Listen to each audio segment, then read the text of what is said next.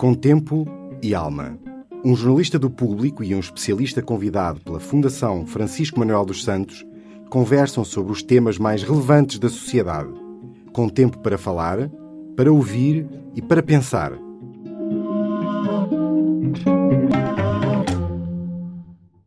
Olá, os convidados deste Com Tempo e Alma são António Feijó e Miguel Tamen, autores do estudo A Universidade Como Deve Ser, ambos ligados há muito às universidades portuguesas e também à inovadora licenciatura em Estudos Gerais.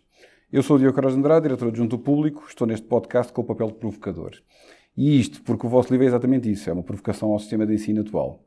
A primeira provocação que encontrei logo no livro foi que vivemos numa ideia de universidade completamente errada, porque pensamos a universidade como modelo de formação para servir o mercado de trabalho.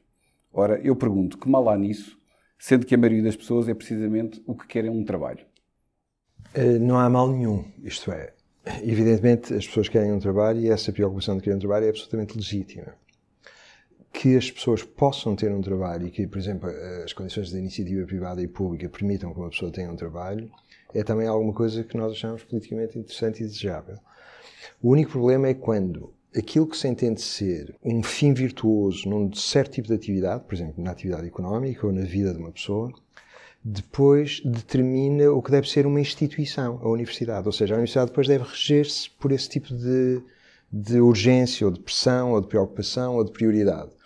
O que há de abusivo é enxertar um certo tipo de prioridades que são legítimas num, num, num determinado domínio numa instituição onde elas aparentemente fazem sentido, porque as pessoas estão a aprender alguma coisa e, portanto, presume-se que aquilo que aprendem será alguma coisa que será praticamente traduzido, e, portanto, como se assume isto, entende-se, ah, então o que nós temos de fazer é destas pessoas que estão a fazer uma, um curso universitário, alguém que seja capaz depois de ter uma profissão. Como nós dizemos no livro, isto é entender que um diploma universitário eh, funciona como um brevet de aviação, ou seja, a pessoa tem acesso ao diploma e o diploma agora deve dar-lhe direito ou dar-lhe direito a alguma coisa. E isto é um bocado absurdo, porque um diploma universitário é um documento retrospectivo, é um documento que diz esta pessoa fez durante um determinado número de anos um curso ordenado, uma sequência de disciplinas, e é só isto que este diploma diz. Porque, aliás, isto é evidente, ou seja, eu posso ter um diploma universitário e não exercer nada. E desse ponto de vista, o diploma, nós dizemos assim, então o diploma fica uh, atacado por caducidade, ou seja, a pessoa agora tem o diploma, é, é, é um diploma de medicina, a medicina não, não, entre, não entremos em medicina porque é vocacional, mas é, tem um diploma em direito, qualquer uma dessas, até pode ser uma vocacional. Quer isso dizer que agora o diploma ficou ferido de algum modo? Não, é exatamente idêntico ao diploma da pessoa ao lado que está a ser uma clínica médica. Só que a pessoa que está a ser a clínica médica está a fazer uma coisa extra-universitária, para além da universidade. E o que se esquece habitualmente é que a universidade tem um domínio próprio e tem uma autonomia própria, está sempre a infringir essa autonomia. Isto tem a ver também com a lógica centralizadora do Estado que define como é que as universidades devem funcionar, certo? Claro. E, e, e evidentemente isto tem a ver com contextos particulares, uh, com países e, e, regimes e sistemas de universidade, mas tem a ver com uma ideia que estou convencido que é defendida de boa fé, mas que é profundamente errada, que é a ideia de que todas as universidades devem ser iguais e compete ao Estado assegurar que nenhuma seja diferente. Para além disso, há aquela questão que tem a ver com a formação. E voltando àquela minha pergunta inicial, António, gostava que me desenvolvesse um bocadinho a questão de as pessoas querem um trabalho. A, a universidade serve para isso para algumas pessoas, para outras não, não é? Como é que se pode criar um modelo descentralizado que reflita esta lógica utilitária da universidade, mas ao mesmo tempo que se vá para além disso. Pois, eh, isto é, o lado utilitário da universidade não é um lado da universidade. É o lado de alguém que passa pela universidade com um fim utilitário em vista. E, portanto, o fim utilitário é um fim da pessoa que atravessa a universidade durante um certo número de anos procurando alguma coisa. Mas repare que isso acontece em qualquer tipo de atividade. Uma pessoa pode fazer seja o que for, pode comprar uma bicicleta para ir para a fábrica trabalhar, pode comprar uma, uma bicicleta por lazer, pode comprar uma bicicleta para ser ciclista. Mas ninguém deve assumir que uma pessoa compra uma bicicleta para ser ciclista profissional. Isto é, não. A pessoa compra uma bicicleta é mais ou menos irrelevante os fins que se propõe. Um professor de andar de bicicleta não vai pensar nos fins. Isto é, é para ele é irrelevante que alguém lhe diga eu quero, ser, quero subir o Pid Dome ou quero chegar à Robilac mais cedo. Para o professor é completamente irrelevante. Eu vou ensinar a andar de bicicleta. E Esse... porque acha que andar de bicicleta tem alguma técnica necessária, algum saber necessário, é isso que eu vou passar. Claro. E há outra questão, Miguel, peço-lhe que me fale sobre isto, que é Nós não escolhemos universidades, não é? Nós escolhemos cursos. Claro. Em Portugal, como aliás na maior parte dos países da Europa Ocidental, as pessoas não se candidatam a universidades e, aliás, a lealdade que têm em relação às universidades onde andaram é uma lealdade muito fraca.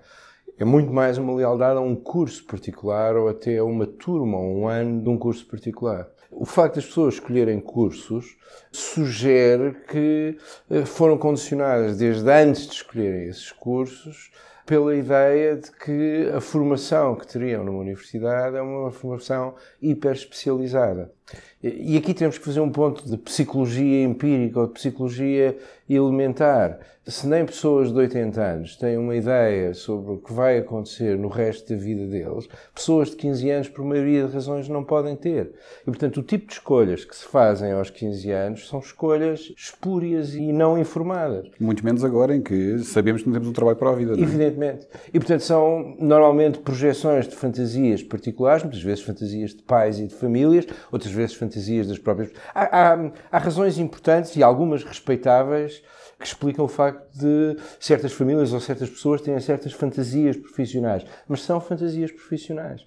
Acontece, no entanto, que o Estado é conivente nessas fantasias profissionais.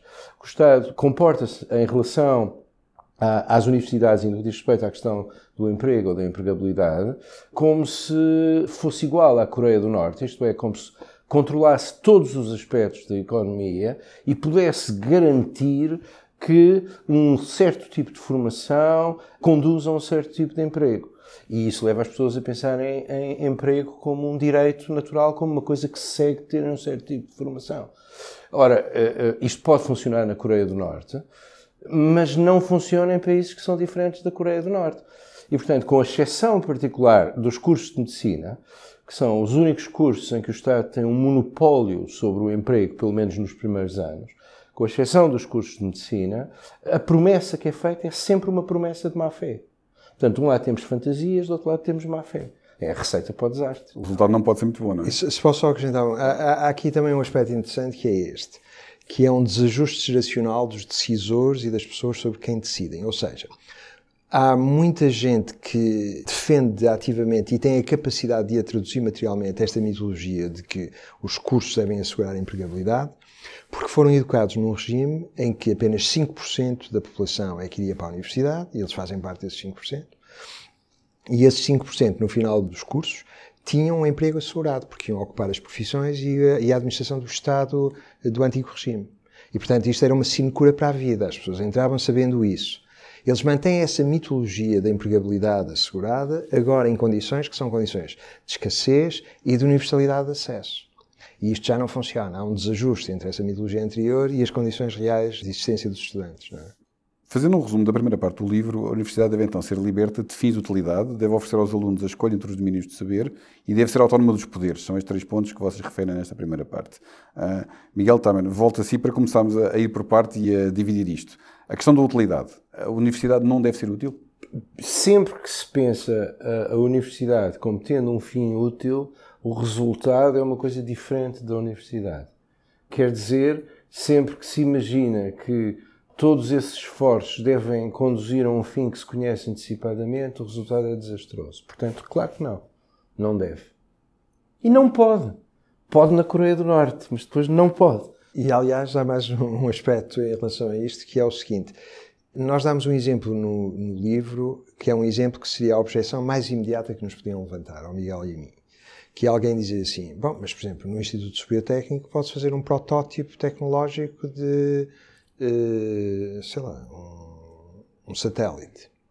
E este protótipo tecnológico, se for bem sucedido, até pode traduzir-se depois numa aplicação industrial. E o que nós dizemos é, o protótipo tecnológico, a construção do protótipo tecnológico é um problema conceptual e técnico universitário. A construção do protótipo. A partir do momento em que o protótipo tem uma aplicação industrial, isto exorbita imediatamente a universidade, passa para outra dimensão. A universidade até pode explorá-lo, mas se estiver eh, explorado industrialmente, está a fazê-lo não enquanto universidade, ou pelo menos está a fazê-lo enquanto uma atividade conexa e paralela à sua, que é de assegurar fundos, tal como um mecenato. É exatamente a mesma coisa. Mas fazer o protótipo, o protótipo é um problema conceptual e técnico no interior de uma disciplina. E resolvido isso, esta é a universidade a funcionar. É aplicar física, química o que seja à resolução de um problema. E resolver um problema é prático e é útil. Mas a utilidade e a prática estão internas a uma disciplina. Depois há um outro tipo de utilidade, que é a utilidade industrial, a utilidade social, a utilidade pública. Essa já não é da universidade. Isso aí a sociedade é que tem de ter a capacidade e o dinamismo de absorver essas, essas, essas conquistas, essas descobertas e traduzi-las produtivamente, mas isso já não é a universidade. Claro. Continuo consigo para discutir então a questão da abertura dos saberes, a abertura aos domínios de saber. Deve haver então uma grande autonomia dos alunos, é isso que vocês defendem? Exatamente. Aliás, o Miguel e eu fomos, eh, tivemos entre os responsáveis mais diretos da criação da, da tal licenciatura em Estudos Gerais. A licenciatura em Estudos Gerais é inédita em Portugal e na altura era quase inédita na Europa. Havia um movimento paralelo numa universidade holandesa próximo, mas, por exemplo, não é nada inédito nos Estados Unidos. Em que é que isso consiste? Consiste em pensar que se um aluno entra na universidade, deve ter um acesso a um currículo que seja tão diverso que possa incluir teatro francês do século XVII, estatística, escultura, eh, sei lá, matemáticas gerais, e o aluno o que deve fazer é conseguir. Porque há uma coisa que se esquece normalmente, e isto é, é, é, já agora permite dizer uma coisa que não é apenas na universidade, mas aplica-se também ao ensino secundário em Portugal. Sempre que nós ouvimos falar do ensino secundário em Portugal, ouvimos falar dos professores do ensino secundário em Portugal. Não ouvimos falar de mais nada. Ou então ouve-se falar de alguma coisa que é usada para politicamente fazer chicane. Mas exceto isso, é os professores. São os únicos atores. Nunca se ouve falar dos alunos do ensino secundário. Nunca. E dos ensinos do ensino universitário ouve-se falar, porque os, os, alunos do ensino universitário têm uma capacidade de intervenção pública superior dos liceus, tiveram durante muitos anos, foram muitas dessas organizações estudantis, foram braços de partidos políticos, etc. E é só por isso que ouvimos falar. Mas repare que a mesma coisa acontece aqui. Portanto, este é um problema que afeta todo o modo como se vê o sistema de ensino na, na globalidade. Ok. A última questão desta primeira parte é a autonomia dos poderes. Defendem que as universidades devem ser completamente autónomas do Estado. Claro. E, portanto, defendemos que o Estado não deve governar as universidades, que as dotações públicas, quando existam e têm vindo a diminuir muito, isso não é necessariamente uma coisa má, aliás, devem ser administradas em estrita autonomia, o que não quer dizer, evidentemente, irresponsabilidade, e, sobretudo, que não deve haver figurinos comuns a universidades grandes, universidades pequenas, universidades no interior, universidades uh, uh, com muita investigação, universidades sem investigação nenhuma. Não há a ideia de um figurino comum, é, como, como se dizia há bocadinho, é uma ideia que está ligada à intervenção do Estado nas universidades. Uh, infelizmente, aquilo que hoje se considera quase consensualmente como uma obra extraordinária e fundadora que durante os anos 2000 se fez nas universidades portuguesas, foi toda feita no sentido de estatizar completamente as universidades e de esvaziar as universidades de qualquer resquício de autonomia.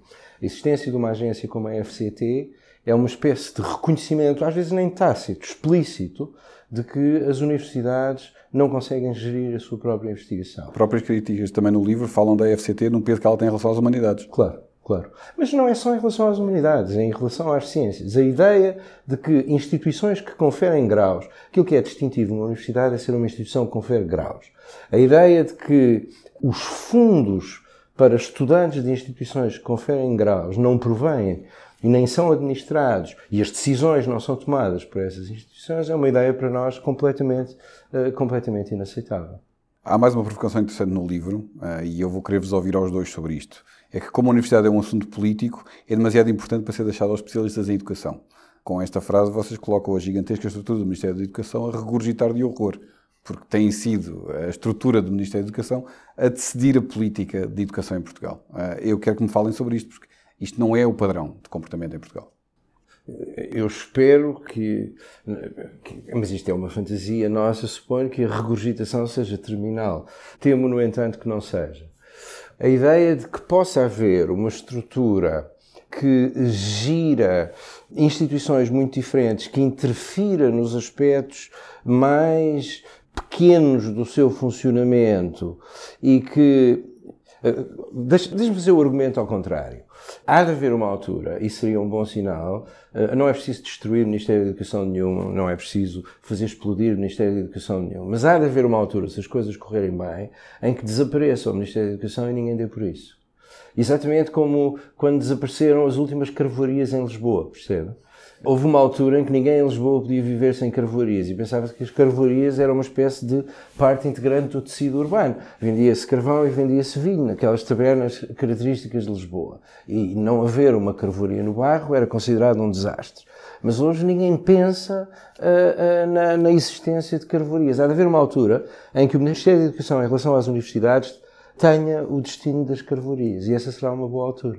Aliás, eu gostava de fazer um argumento próximo do, uh, na continuação do que Miguel disse, que é durante algum tempo e até em aulas eu defendia perante os meus alunos, no interesse da discussão, que uma atribuição fundamental do Ministério da Educação, e agora vou falar do ensino secundário, mas por extrapolação podemos ver em relação a todo o sistema de ensino, que é o Ministério da Educação prescreve os programas de cadeiras de disciplinas do ensino secundário.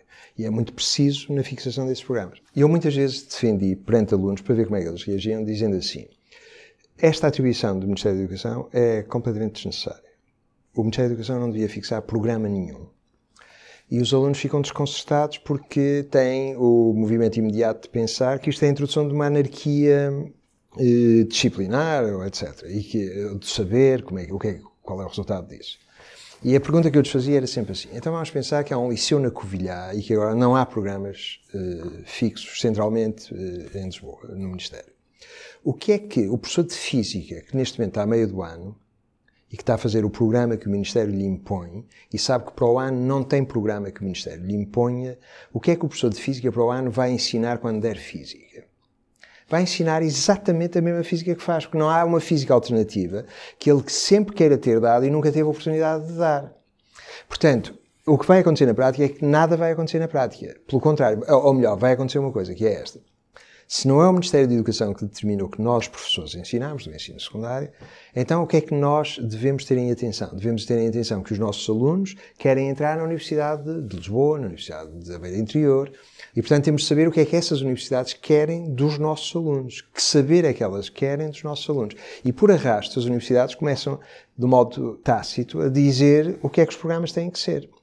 E nós perguntamos assim, e agora o que é que é preferível? É que sejam as universidades a tacitamente dizer ao ensino secundário que programas é que devem ter, ou devem ser algumas cabeças iluminadas no Ministério que decidem quais devem ser esses programas? Isto é um ponto que nos parece interessante. Outra coisa, repara, aqui há anos, por exemplo, o Ministério da Educação e do Ensino Superior e da Ciência tinha uma, algumas das tarefas da A3ES. Ou seja, se uma faculdade de uma dada universidade queria fazer um doutoramento em literatura irlandesa, tinha de submeter esse pedido ao Ministério no 5 de outubro de criação de um doutoramento em literatura irlandesa. Isto, aliás, isto aconteceu. E o Ministério, na altura, decidiu não. A resposta é não.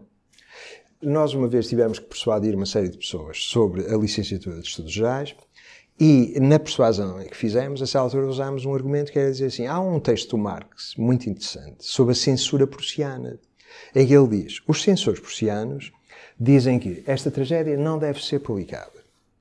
Este tratado filosófico não deve ser publicado.